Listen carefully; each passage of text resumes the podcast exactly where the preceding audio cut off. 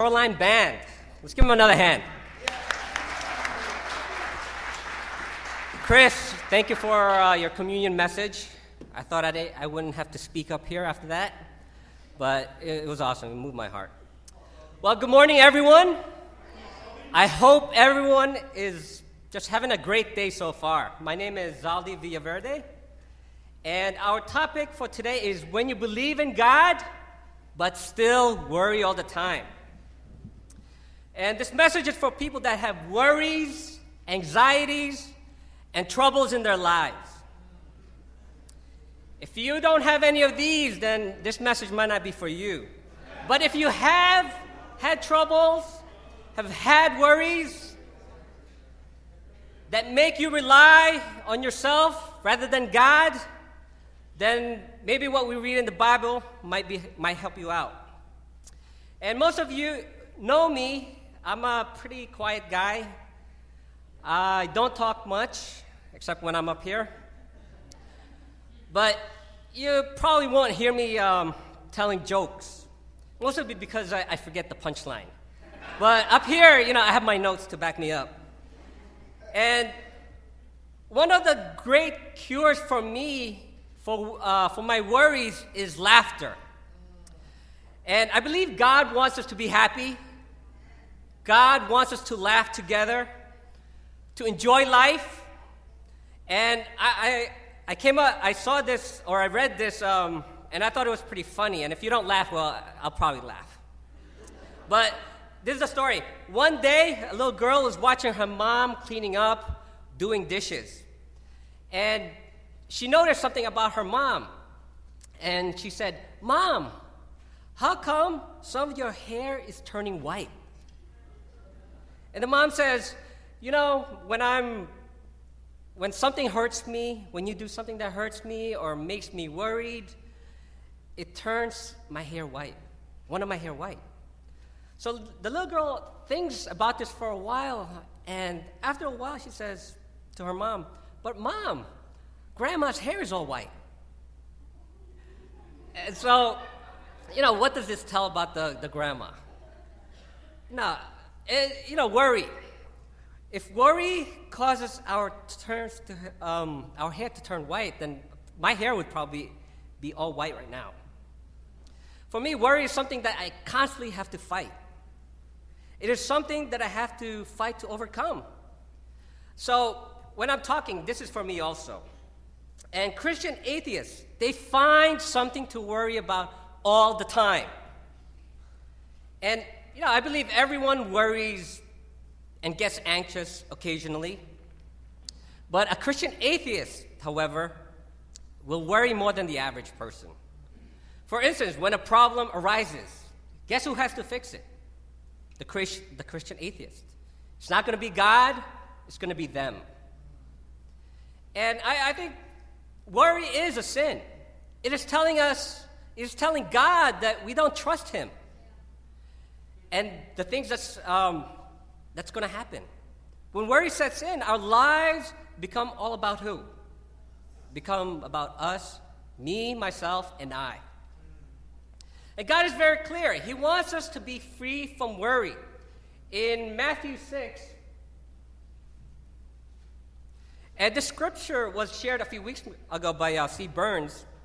Uh, also, Brian shared it with the men's uh, midweek. But I think it's so relevant for today. It says, Therefore I tell you, do not worry about your life, what you will eat or drink, or what your body, about, or about your body, what you will wear. Is not life more than food, and the body more than clothes? Look at the birds of the air. They do not sow or reap or store away in barns, and yet your heavenly Father feeds them. Are you not much more valuable, valuable than they are, than they? Can any one of you, by worrying, add a single hour to your life? Next one. And why do you worry about clothes? See how the flowers of the field grow? They do not labor or spin. Yet I tell you not, that not even Solomon, in all his splendor, was dressed like one of these. If that is how God clothes the grass of the field, which is here today and tomorrow is thrown in the, into the fire, will he not much more clothe you, you of little faith? So do not worry, saying, What shall we eat? Or what shall we drink? Or what shall we wear? When will I be able to find a house? Or when will I be able to pay my bills? Or when will I get married? Or when will I have str- stop having tr- struggles in my life? Or when will I get, well, I get a raise? Verse 32 it says, For the pagan run after all these things, and your heavenly Father knows that you need them.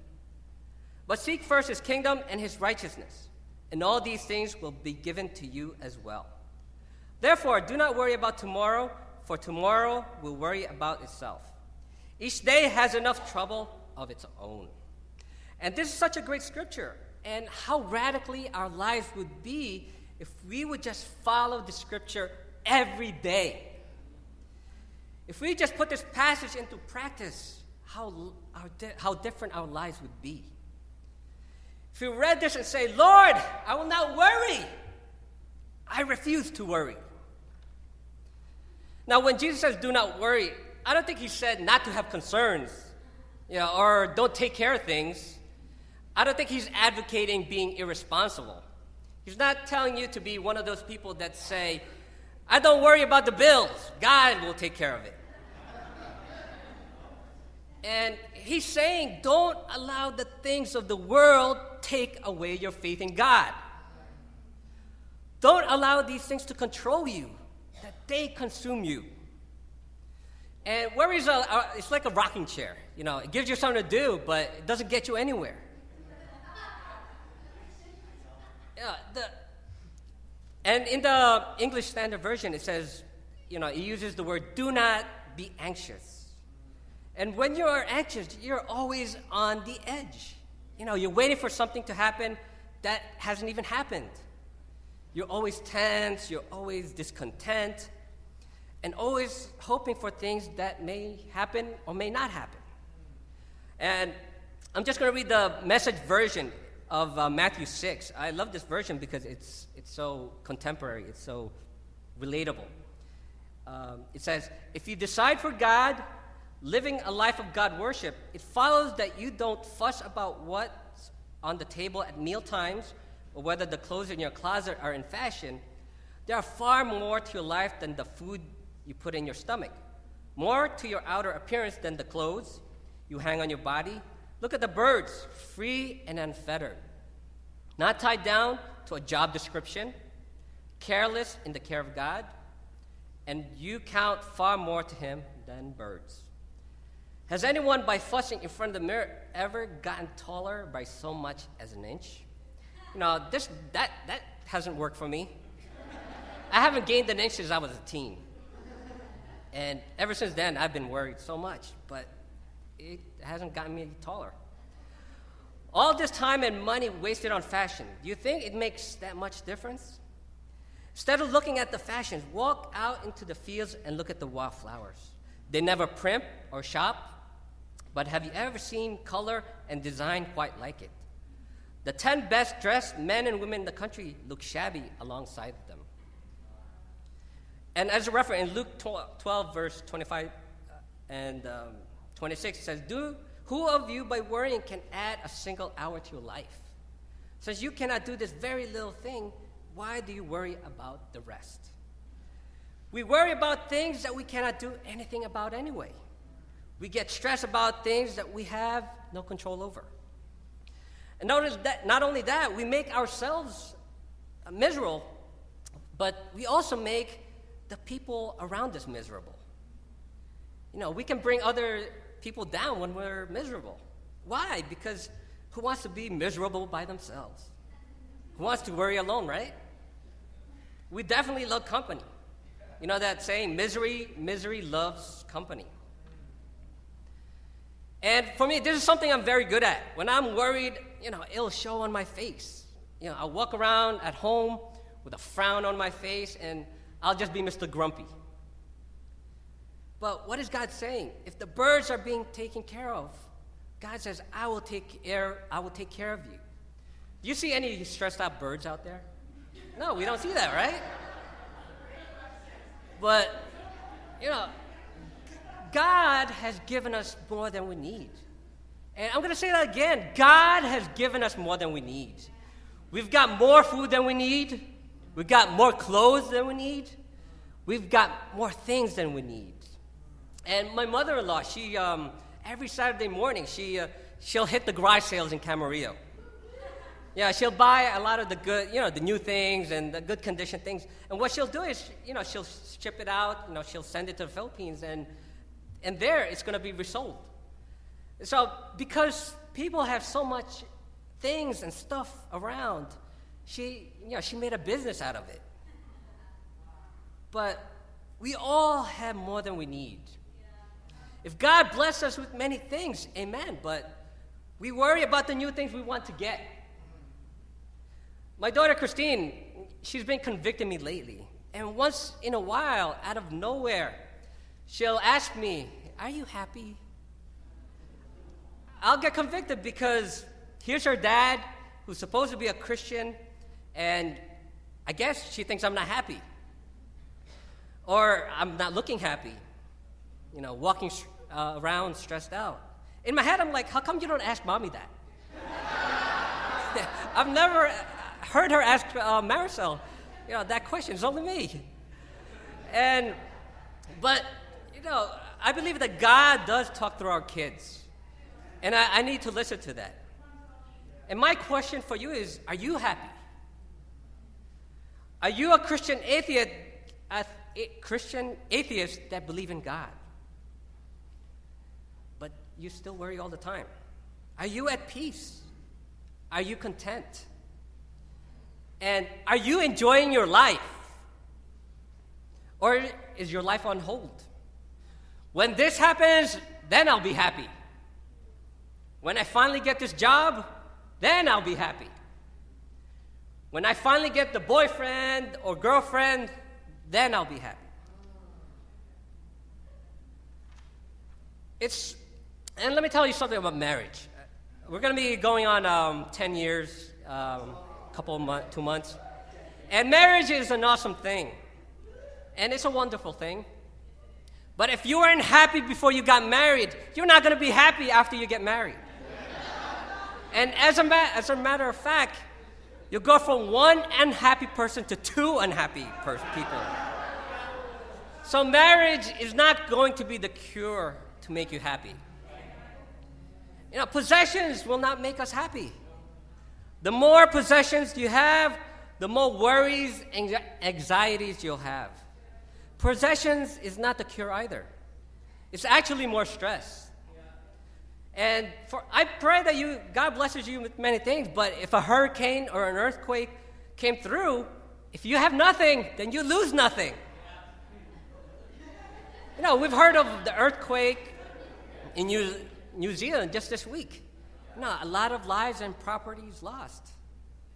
And we, hate, we hear about cars that get smashed after a tree falls on it, after heavy winds. And if you don't have a car, that's not your worry. That's not what you're thinking about.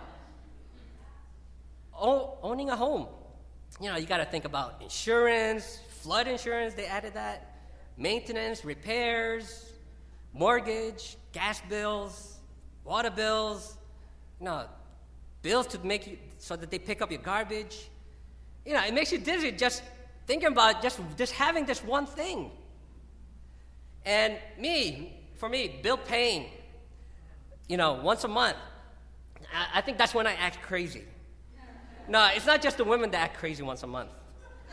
You know, I, I can be, I can be grumpy, I can be irritable, I can walk around like a little Hitler. And my wife is probably like, Who is this guy? Demon, come out of him. You know, I can think about why is nothing going right? What's wrong with people? Why don't I have this or that? And I think what, what I'm getting at is that we've got to be careful when we ask God. You know, God, give me this, God, give me that.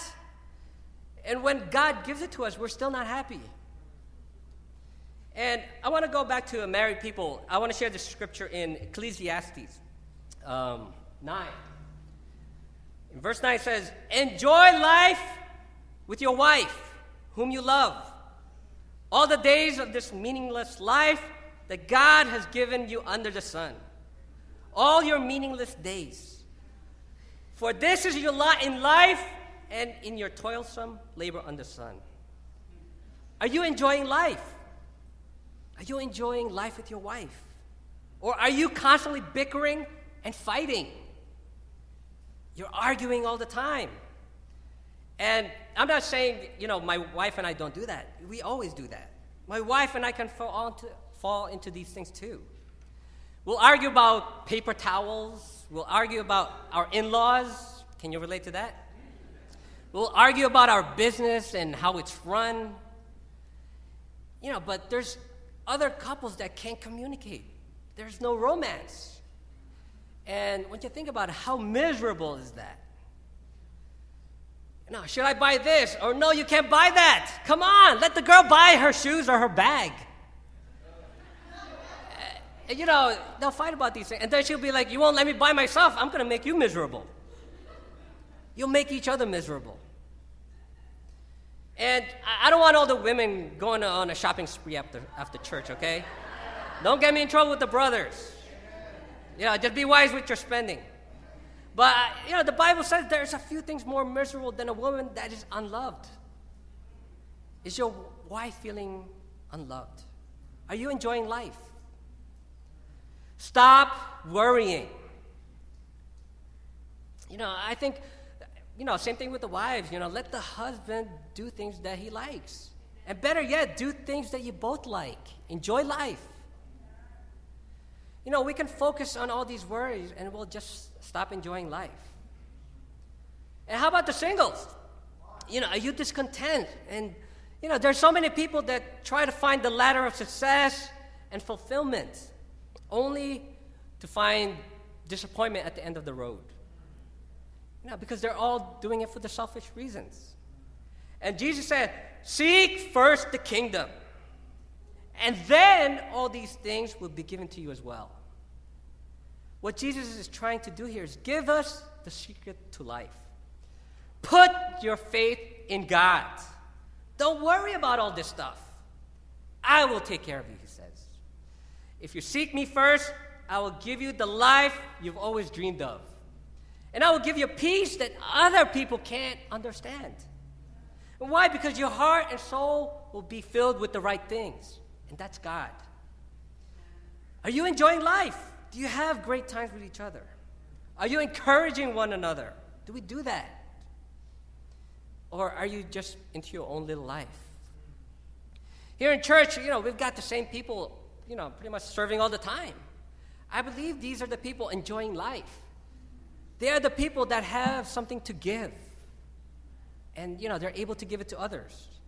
And I believe that those who are not willing to serve, you know, whether it's the children's ministry, it's ushering, or some sort of leadership, if you're not willing to contribute to any of these, you're worried about yourself and you're worried about your life and you're just thinking about you. That's being a Christian atheist.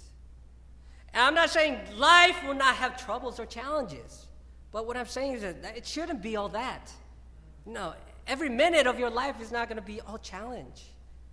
And, you know, we know Jesus said to take up your cross daily and follow him, but not every minute of your life. You know, your life wasn't meant to be miserable every minute. You were meant to be going around saying, Woe is me! Nothing is going right with my life. I've got too much problems. I've got too much stress. What kind of life is that? And then you're going to go tell people, come join my church. You know, and people are going to be like, what? You know, I'm already miserable as I'm it is. you know, when you're worried, you know, you can't, you're probably not even sharing your faith.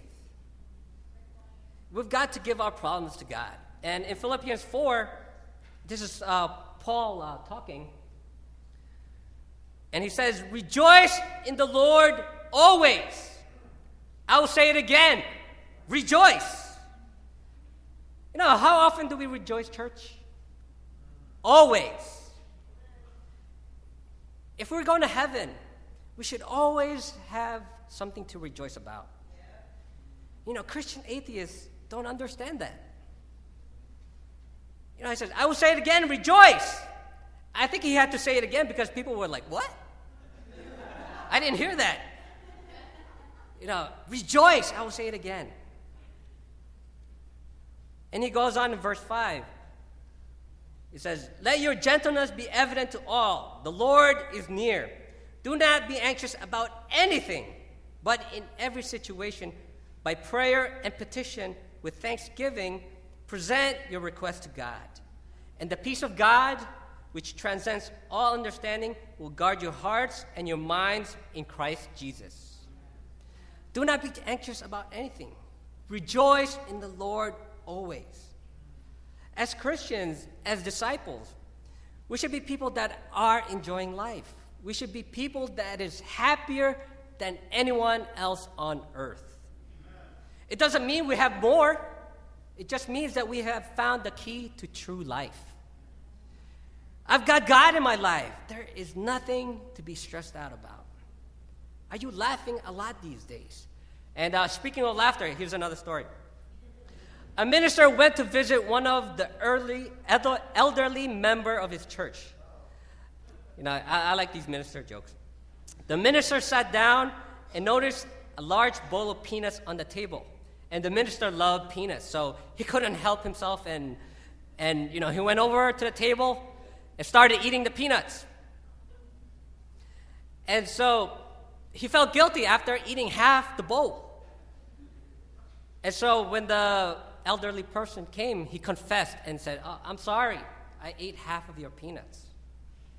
And the old person responded, That's okay. Since I lost my teeth, all I could do is suck the chocolate off the M&Ms.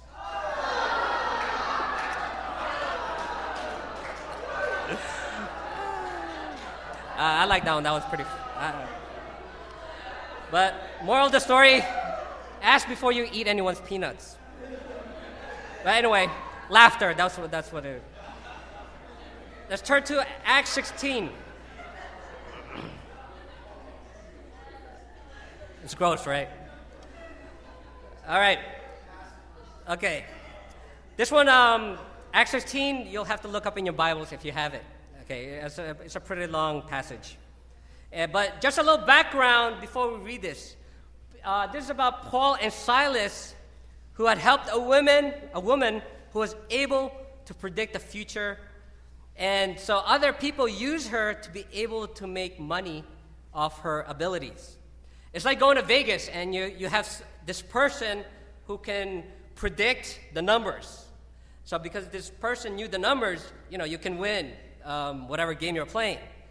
And so this woman, Paul and Silas healed her. You know, and so when they were no longer making money from this woman, they got mad at Paul and they and had him had them thrown in jail. And starting in uh, verse 19 in Acts 16, uh, I'll just read it or read in your Bibles. Verse 19 says, when her owners realized that their hope of making money was gone, they seized Paul and Silas and dragged them into the marketplace to face the authorities. They brought them before the magistrate and said, These men are Jews and are throwing our city into an uproar by advocating customs unlawful for us Romans to accept or practice. The crowd joined in the attack against Paul and Silas and the magistrates ordered them to be stripped and beaten with rods. After they had been sev- severely flogged, they were thrown into prison. And the jailer was commanded to guard them carefully. When he received these orders, he put them in the inner cell and fastened their seats, feet in the stocks. About midnight, Paul and Silas were praying and singing hymns to God, and other prisoners were listening to them. Suddenly, there was such a violent earthquake that the foundations of the prison were shaken. At once, all the prison doors flew open, and everyone's chains, everyone's chains came loose. The jailer woke up, and when he saw the prison doors open, he drew his sword and was about to kill himself because he, because he thought the prisoners had escaped. But Paul shouted, Don't harm yourself, we are all here. The jailer called for lights, rushed in, and fell trembling before Paul and Silas. He then brought them out and asked, Sirs, what must I do to be saved? They replied, Believe in the Lord Jesus, and you will be saved, you and your household. That, then they spoke the word of the Lord to him and to all the others in his house. At that hour of the night, the jailer took them and washed their wounds. Then immediately he and all his household were baptized. The jailer brought them into his house and set a meal before them. He was filled with joy because he had come to believe in God, he and his whole household. Let's stop right there. You know, what would you do? Have, what would you have done in this situation? Paul and Silas was trying to do good. And because they tried to do good, they were mistreated that day. They were beaten, they were thrown in jail, and they were just struggling in a difficult situation. But what did they do? Did they have a pity party? Did they start complaining? Did they worry? You know, why did this happen to me, to me or to us? I tried to do what was right, and things are all, bad things are always happening. You know, no, the Bible says they were just singing, they were praying, they were praising God. And who can do that while being in prison? You know, praising God. What do you do when life, when life gives you that unexpected blow? What do you do when things don't go as you expected? What is your attitude when things go wrong? You know, we're all trying to go someplace. Some of us are just trying to raise our children. We're, some of us are just trying to have a great marriage. We're trying to build our career, maybe just trying to get out of school. And I don't know, but as you're trying to get there, how is your journey? Are you having a good time? And the reality is, you might not get there. You might not reach that. But here, Paul and Silas is going through something that was not in their plan. When they woke up that morning, they did not pray, God, let me get beaten today. Let me get be beaten today. Let me get thrown in prison. Let me get mistreated. They didn't pray that. No, they just woke up like you and me. You know, we were in, we intend, they were in, intending to do good. They left the house just like you left the house this, this morning. But they ended up being in a miserable situation. And they're praising God, you know, while in that prison. And this is when they, you know, the, Paul came up with rejoice always. You know, he was in prison when he said that. Count your blessings, not your misfortunes. Paul and Silas refused to let their situation and environment and circumstances to control them. They rejoiced always. Because of their faith, the jailer and his household were saved. And I believe that uh, people are watching you. You know, our kids can be watching us, your family can be watching you, your neighbors can be watching you, looking over the fence, your coworkers, you know, they're, they're watching you. And you can't be a Christian atheist who's here on Sundays, but then on Monday, you're being back to mis- being miserable, being worried about your life. What kind of Christianity is that? You see, people can be saved even though we are going through challenges, even though we're going through stuff. Some of us can't wait until we get our lives in order. When my life is in order, I'll share my faith. When I get things fixed, then I will be then I will serve. Then I will be an awesome Christian.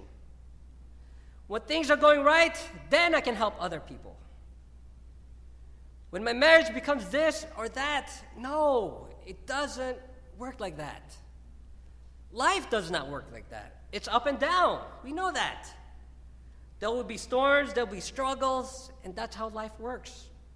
It's a roller coaster, not a, not a merry-go-round. And God wants people to see Him through the life we live. We need to share the good news in good times and bad times. We've got to stand, understand that Jesus said, Don't worry. Don't worry about your life. I'll take care of you. Just seek me first, he says. Just do my will, and I will bless you more than you can imagine. That's his promise.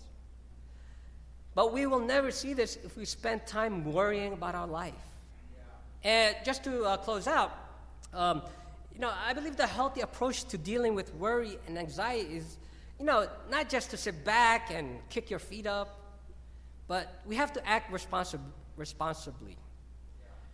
We have to prepare to, to build and to expect God will work through our lives. The question that forms the basis of most anxiety and worry is this Who do you believe in more, God or yourself?